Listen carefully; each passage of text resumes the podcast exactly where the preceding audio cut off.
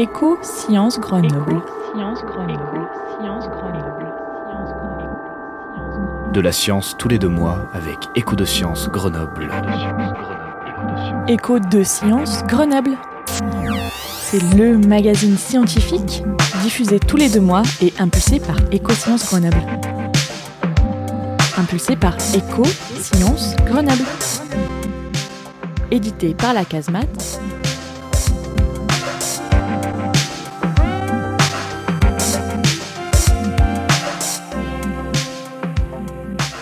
Bonjour et bienvenue dans ce nouveau volet d'Écho des sciences Grenoble, l'émission de radio éditée par la CASMAT, le centre de sciences de Grenoble, et propulsée par Éco Sciences.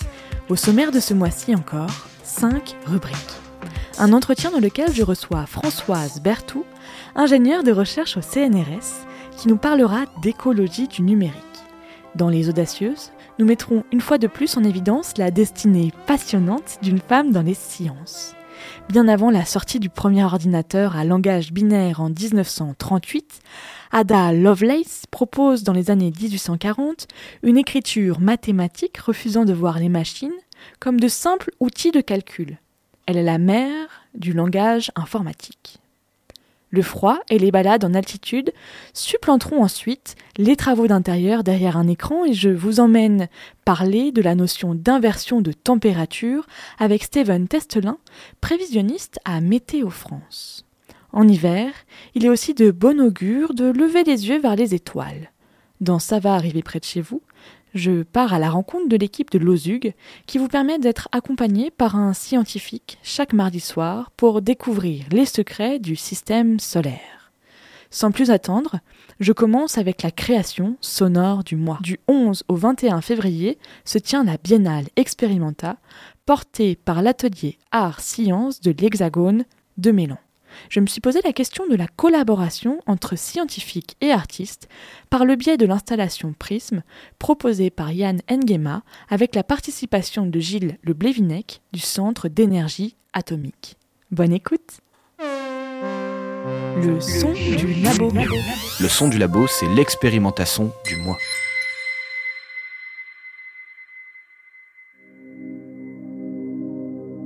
Yann le Blévenec, Gilles.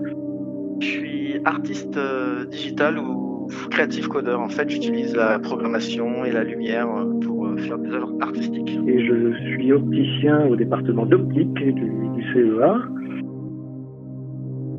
L'art science, eh ben, c'est l'art, c'est vraiment tout ce qui peut toucher à, à une recherche esthétique ou une, à une interrogation un peu culturelle donc qui peut avoir 36, 36 dimensions. Ce qui, ce qui regroupe, on va dire, des compétences scientifiques, technologiques, hein, afin de produire une œuvre d'art. Et puis la science, c'est euh, encore un, autre univers euh, qui est même connecté à la culture, c'est-à-dire qu'on ne peut pas imaginer euh, que ces deux mondes soient totalement séparés. Et donc, voilà, c'est tout ce qui peut maîtriser une technique, maîtriser un phénomène euh, le sujet d'étude de Prisme, donc de l'exposition, c'est d'essayer de concevoir des écrans un peu atypiques, euh, surtout sur des matériaux un peu complexes et transparents comme le verre, l'eau, la fumée. Ces plaques de verre deviennent des guides optiques et donc il y a un petit peu de technique, de savoir-faire pour arriver à des éclairages qui soient homogènes sur toute la surface je cherche des, objets euh, qu'on n'a jamais vus. Euh, il y a la théorie, euh, ce que je fais sur plan, sur mon ordinateur, ce que je simule, et après il y a ce qui se passe quand l'objet est vraiment fabriqué.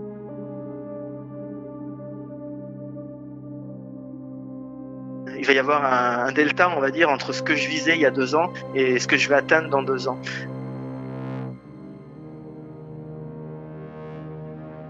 On ne peut pas imaginer l'art sans la lumière. C'est la matière première de tout ce que je peux faire, que ce soit euh, une projection d'image ou une projection euh, liée à base de lumière. C'est, euh, j'utilise pas la gouache, j'utilise pas la pierre, j'utilise, euh, j'utilise le, le, le vecteur lumineux. Si vous supprimez la lumière, vous pourrez faire toutes les œuvres d'art que vous voulez, vous ne verrez rien. Il est à présent l'heure de parler d'écologie du numérique Et c'est l'entretien. L'entretien. L'entretien. Avec un ou une chercheuse de l'actualité scientifique grenobloise. Dans l'entretien de ce deuxième épisode d'Écho de Science, nous recevons Françoise Bertou. Bonjour et merci d'avoir accepté de venir nous parler d'éco informatique. Bonjour. Françoise Bertou, vous êtes ingénieure de recherche au CNRS dans l'unité de service GRICAD et fondatrice du groupement de services Éco-Info pour une informatique plus éco-responsable. L'objectif ici, c'est bien d'agir pour réduire les impacts négatifs environnementaux et sociétaux des TIC, les technologies de l'information et de la communication. Alors nous venons d'écouter une création sonore en lien avec la biennale Art Science portée par l'Hexagone de Mélan. Que pensez-vous du lien entre numérique et art? Et qu'est-ce que ça vous inspire Alors pour moi, l'art, c'est avant tout du silence. L'art, c'est de la profondeur, c'est de l'être dans le moment présent, c'est de la création, et c'est complètement l'inverse du numérique qui pour moi est du bruit, qui certes rend quelques services, mais qui essentiellement, en tout cas actuellement, prend beaucoup d'espace dans notre cerveau, euh, aussi bien dans le temps que dans la mobilisation. Donc, euh, art et numérique, euh, je dirais que c'est pas les meilleurs amis du monde, en tout cas pour moi. Dans un article du 28 février 2013, Le Monde titrait à votre égard Françoise Bertou, écologue du numérique. Qu'est-ce qui se cache derrière ce thème un peu barbare? Écologue du numérique? Alors c'est une expression qu'a inventée la journaliste, euh, expression que j'ai trouvée assez heureuse, qui représente bien, en tout cas, ce que moi j'essaye de transmettre, c'est-à-dire euh, parler un petit peu plus du numérique dans euh, un regard plus porté sur l'environnement. Non pas le numérique comme aide à résoudre des problèmes d'environnement, mais le numérique comme générateur d'impact environnemental lui-même. Alors comment on devient penseuse du numérique et de son impact justement sur le monde? Êtes-vous une ancienne ingénieure informatique qui vous êtes posée au fur et à mesure du temps des questions sur vos pratiques Ou est-ce que vous êtes une écologiste invétérée dans tous les domaines? C'est un peu les deux en fait. Moi, j'ai été sensible euh, à la nature, à l'écologie très tôt, puisque j'ai fait des études supérieures d'écologie, que j'ai terminées par une spécialisation en informatique appliquée à l'écologie. Et puis à la suite de ça, j'ai trouvé du travail en informatique. Je suis devenue ingénieur système et réseau. Et puis euh, j'ai commencé à, j'ai commencé et j'ai passé pas mal de temps dans ma carrière au CNRS à gérer des clusters de calcul, des machines de calcul pour les chercheurs. Et puis, euh, au fur et à mesure, je me suis rendu compte, avec d'autres personnes, hein, je n'étais pas la seule, mais que plus ça allait et plus ces machines de calcul, elles exigeaient de l'énergie pour fonctionner. Et ça pour un même budget. Ce qui fait qu'on se retrouvait avec des machines, à un moment donné, on s'est dit, mais est-ce qu'on pourra continuer de les héberger? Et là a commencé le lent travail de réflexion, de prise de renseignements, de mesures sur eh ben, qu'est-ce que ça coûte en énergie, tout ce numérique? Et puis ensuite, on a étendu le sujet à d'autres aspects. Alors le GDS Eco Info, vous le fondez en 2006. Euh, c'est quoi L'esprit, à ce moment-là, c'est quoi le contexte? Est-ce qu'on a vraiment une capacité à se rendre compte que le numérique, il peut être néfaste pour l'environnement à ce moment-là? Non, alors à ce moment-là, nous, on est un peu des extraterrestres. D'ailleurs, on est des empêcheurs de tourner en rond. D'ailleurs, toujours un peu en réalité, hein, il faut l'admettre. Euh, mais à ce moment-là, encore plus, on avait beaucoup de mal à, se faire entendre. Je me souviens qu'à ce moment-là, d'ailleurs, c'est essentiellement l'Institut d'écologie euh, du CNRS qui nous a soutenus. Euh, dans ces mesures euh, euh, qui étaient essentiellement des mesures d'énergie. le discours, peut-être, qui a, réussi à passer un petit peu plus au début d'Eco-Info, c'était sur la question des métaux, sur l'utilisation des métaux pour fabriquer ces technologies. À l'heure actuelle, le numérique est partout dans nos vies, que ce soit dans les secteurs vitaux comme l'agriculture, la santé ou dans les secteurs périphériques comme la finance, les jeux, l'automobile et l'art. Ce numérique, il modifie grandement les activités humaines et sociales, et puis on ne va pas en parler aujourd'hui par manque de temps, mais le digital, il creuse aussi les inégalités entre ceux qui peuvent y avoir accès et ceux qui ne l'ont pas par manque de moyens ou par méconnaissance, comme par exemple pour les personnes âgées, alors que toutes les démarches administratives quasiment sont faites par le numérique et doivent être effectuées par le numérique à l'heure actuelle. Dans une conférence que vous avez donnée en décembre dernier et disponible sur le site de l'UGA, vous expliquez que ce n'est pas notre utilisation quotidienne de nos équipements numériques qui pose une problématique environnementale, ce sont plutôt toutes ces étapes qui viennent avant et à la fin de la vie de ces ordinateurs, de ces smartphones, de ces tablettes. L'extraction des métaux, la production, le transport, le recyclage. Alors, est-ce que vous pouvez revenir sur ces données? Alors, euh, quand, on essaye de mesurer, et c'est très difficile en réalité hein, de mesurer la quantité d'énergie nécessaire pour le fonctionnement de tout, le numérique, on n'a pas de mesure directe, on est obligé de faire des hypothèses, mais en tout cas, on a des hypothèses qui se tiennent à peu près et qui nous disent que le numérique, c'est à peu près 4% euh, de l'énergie consommée dans le monde, un peu moins. Euh, mais surtout, c'est un secteur qui évolue très vite puisque la croissance de la consommation énergique énergétique de ce secteur, c'est à peu près entre 8 et 9 par, euh, par an. Donc c'est énorme en, réalité. Mais ce chiffre-là sur l'énergie qu'on met souvent en avant, il masque euh, d'autres types d'impacts qui sont très graves, qui sont les impacts liés à la pollution au moment de l'extraction des métaux nécessaires pour ces technologies et au moment des traitements des déchets. Il faut bien réaliser que L'essentiel des déchets dans le monde, des déchets électroniques, ils ne sont pas traités d'une façon correcte, ce qui veut dire que ça génère beaucoup de polluants, des métaux lourds, des retardateurs de flammes, des, tas de euh, substances euh, chimiques qui créent des problèmes graves, gravissimes pour les populations locales et pas seulement les populations qui sont en contact direct avec les métaux, par exemple les miniers ou, euh, ou les personnes qui démantèlent les équipements, mais aussi pour ceux qui se nourrissent ou qui boivent l'eau, euh, qui se nourrissent des végétaux qui poussent à proximité de ces endroits-là. Il y a aussi des conflits à travers le monde, notamment en RDC, vous le dites euh, dans cette conférence, avec le cobalt et le tantal. Oui, en effet. La pression qui, qui existe sur ces métaux génère évidemment des mouvements d'acteurs qui sont très forts, qui veulent euh, extraire les métaux. Et puis, euh, dans certaines régions du monde, des conflits. Donc, effectivement, en République démocratique du Congo, c'est des conflits qui existaient avant, mais qui ont été exacerbés par euh, toute l'extraction, notamment du tantal, en effet, et puis maintenant du cobalt. Mais il y a aussi d'autres types de problèmes, alors surtout en Amérique du Sud, par rapport à l'accès à l'eau. Parce qu'il faut savoir que euh, l'extraction des métaux exige beaucoup, beaucoup d'eau. Et cette eau, eh ben, ces pays, ils en ont besoin aussi pour l'agriculture, pour euh, les boissons, enfin pour euh, l'eau courante, etc. Et on a vraiment des crises, on a des conflits qui sont liés aux accès à l'eau. Comment est-ce qu'on se projette dans une activité du numérique respectueuse de l'environnement? Hum, hum. Alors, euh, bon, il y a quelques éléments euh, assez faciles à, mettre en œuvre, mais qui vont pas révolutionner le monde euh, tout de suite. Hein. C'est de garder ces équipements, mais beaucoup, mais beaucoup, beaucoup plus longtemps. typiquement, il faudrait garder ces équipements au moins 10 ans, comme on faisait avant, avec une gazinière, on gardait même plus que 10 ans. En tout cas, c'est des technologies qu'il faudrait pouvoir garder longtemps, et puis surtout faire en sorte euh, d'en avoir un usage plus sobre. Et quand je parle de sobriété, je ne parle pas seulement de sobriété matérielle, mais je parle aussi de sobriété temporelle, c'est-à-dire faire en sorte de ne pas avoir le cerveau occupé à 100% par des likes et des photos qui arrivent et euh, des choses qu'on a envie d'envoyer aux copains. Mais en tout cas, l'éco-responsabilité, pour moi, ça, ça passe aussi par se dégager du temps pour créer, penser autrement, et en tout cas se donner au moins cette possibilité.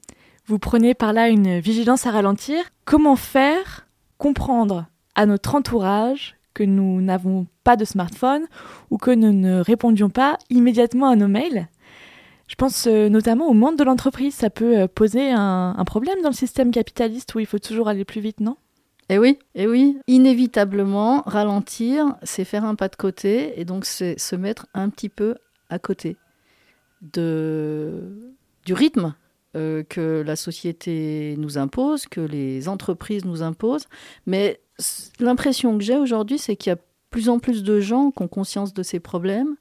Et des fois, vous savez, euh, il suffit qu'il y ait quelques personnes dans une entreprise. D'ailleurs, on, voit hein, des entreprises qui changent de mode de fonctionnement. Il suffit qu'il y ait quelques personnes, un groupe de personnes qui prennent une initiative de fonctionner autrement. Et puis, on peut, imaginer, on peut penser qu'il y a des choses qui peuvent faire boule de neige.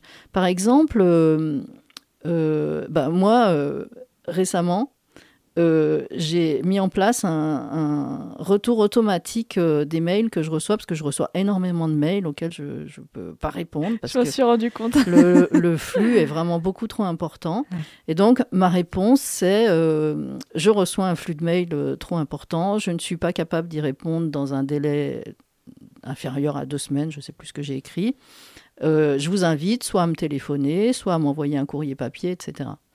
Et et de fait, euh, euh, j'ai reçu euh, deux lettres, papier, manuscrites, qui m'ont beaucoup touché, qui m'ont mis en lien avec les personnes, qui ont donné lieu à des interactions qui étaient extrêmement riches et extrêmement intéressantes et qui vont se poursuivre dans le temps. Et je, trouve que cette richesse qu'on trouve dans les relations humaines quand, quand on commence à ralentir, c'est extrêmement nourrissant. Et pour moi, voilà, ça passera par là. Euh, les changements à venir.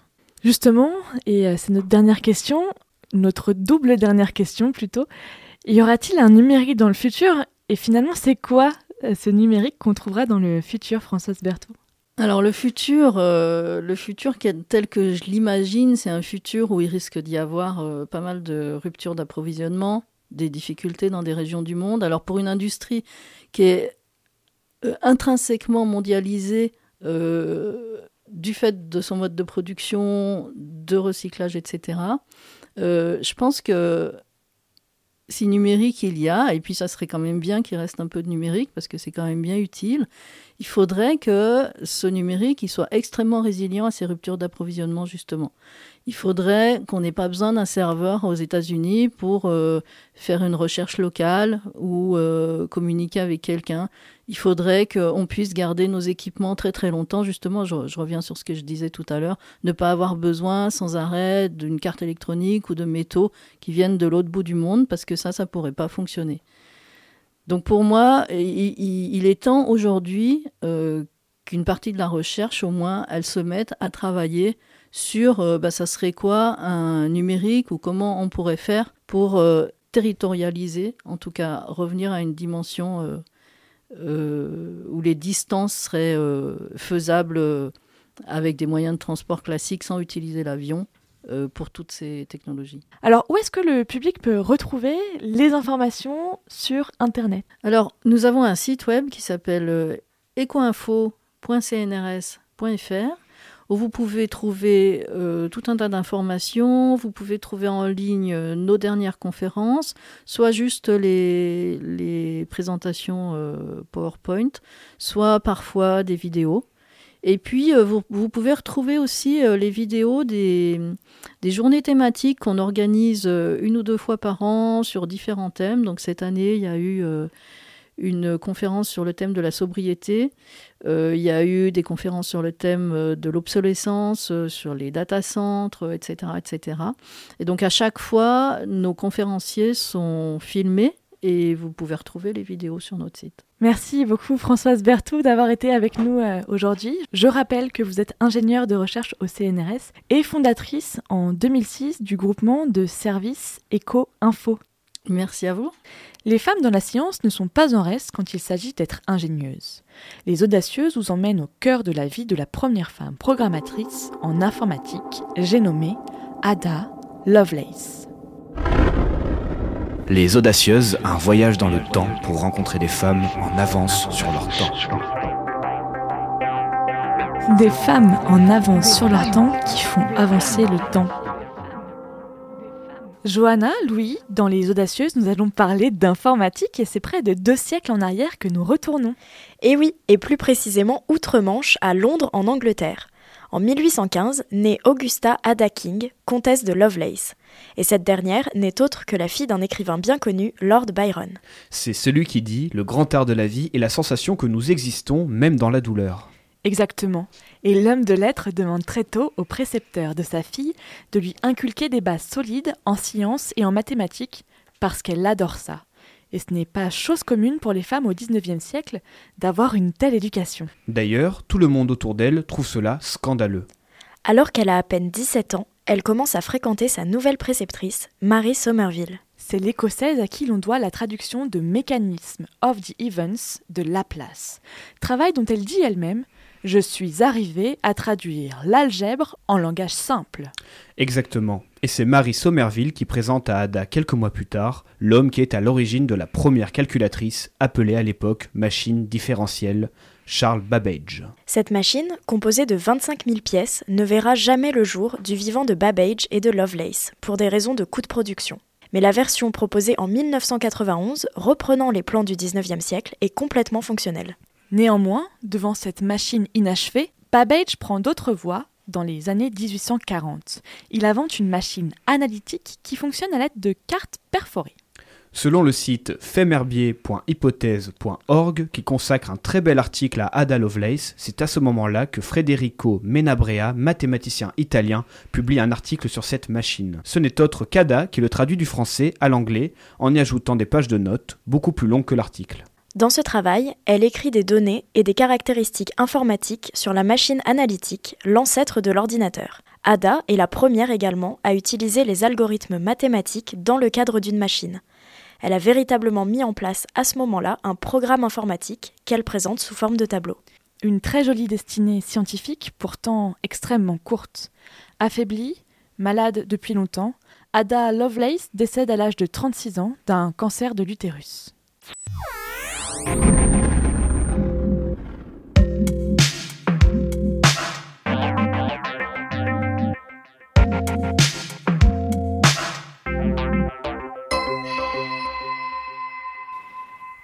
Maintenant à la rencontre de Steven Testelin, prévisionniste à Météo France, dans les Prouvettes.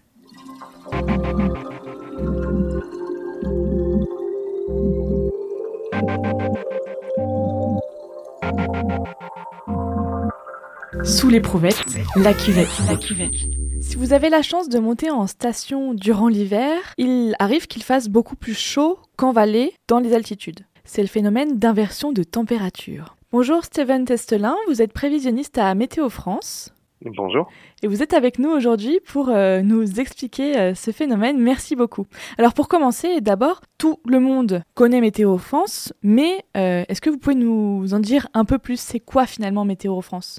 Oui, bien sûr. Donc Météo France, euh, c'est euh, l'organisme de prévision en fait qui travaille euh, pour l'État, donc pour les, missions de l'État, notamment de services publics et donc de sécurité des personnes et des biens. mais c'est aussi un service qui travaille pour des, clients commerciaux. Donc les la mission la plus connue, bien sûr, c'est la prévision météorologique, mais ce n'est pas tout. Météo France assure aussi des missions de, de communication et d'éducation, des missions de recherche qui sont très importantes, et puis euh, diverses missions euh, annexes.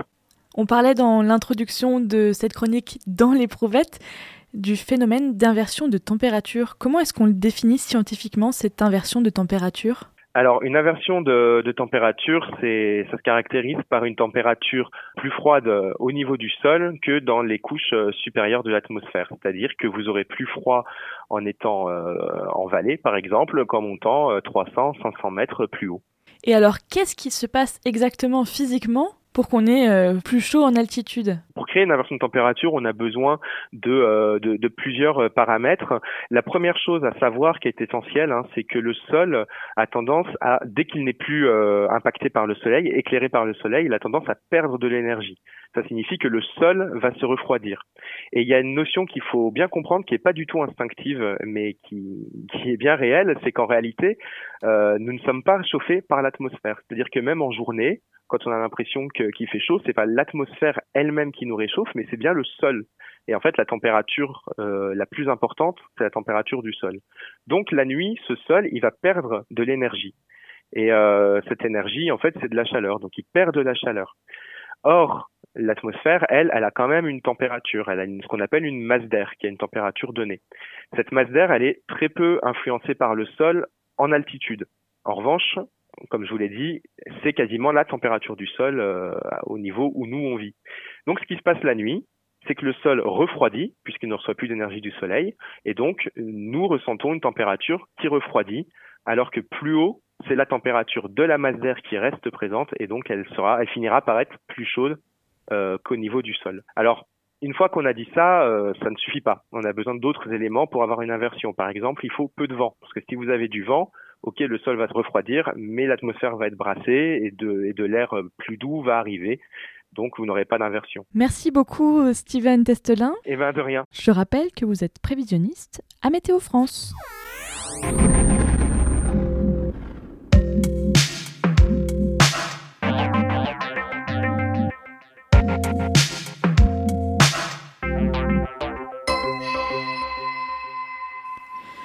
Lever les yeux vers le ciel, c'est important pour comprendre notre système solaire.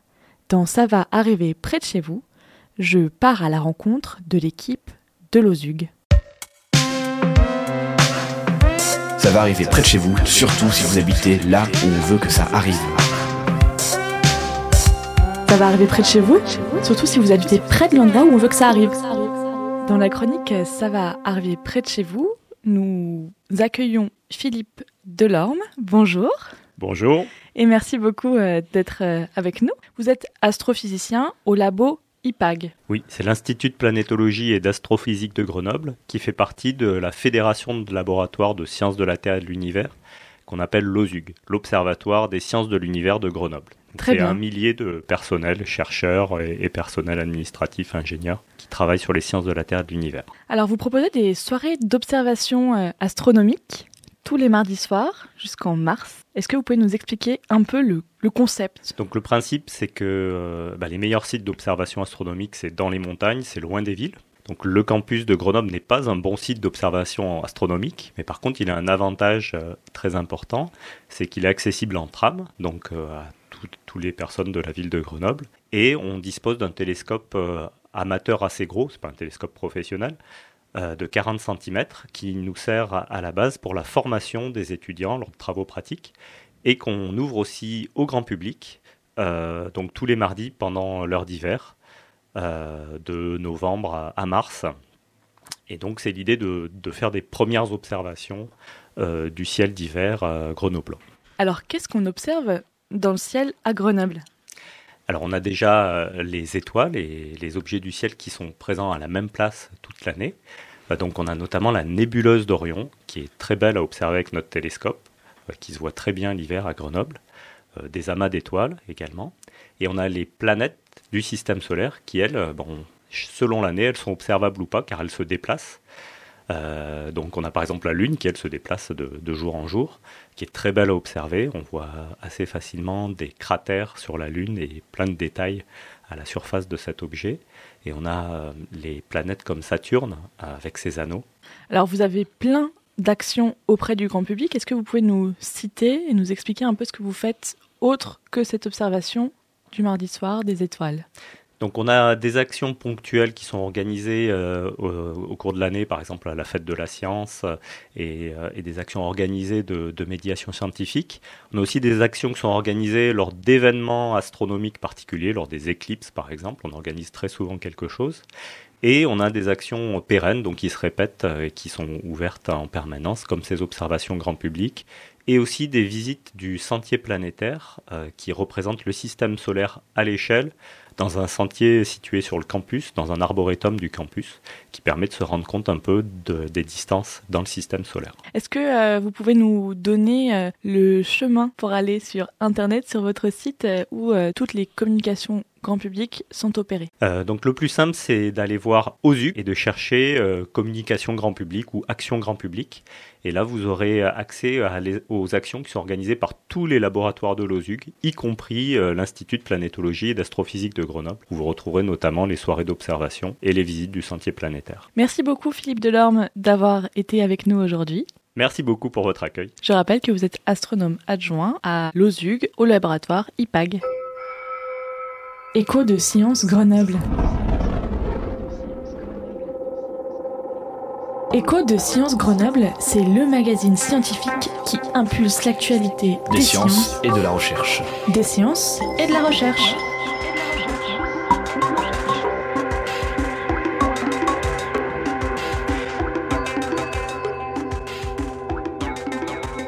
Écho de Science Grenoble, c'est déjà fini pour aujourd'hui. Je vous rappelle que vous avez écouté une émission de radio éditée par la Casemate, le Centre de Sciences de Grenoble, et propulsée par Écho Sciences. On se retrouve dans deux mois pour un nouveau numéro. Et d'ici là, n'oubliez pas de réagir sur les réseaux sociaux avec le hashtag EchoSigre. À très vite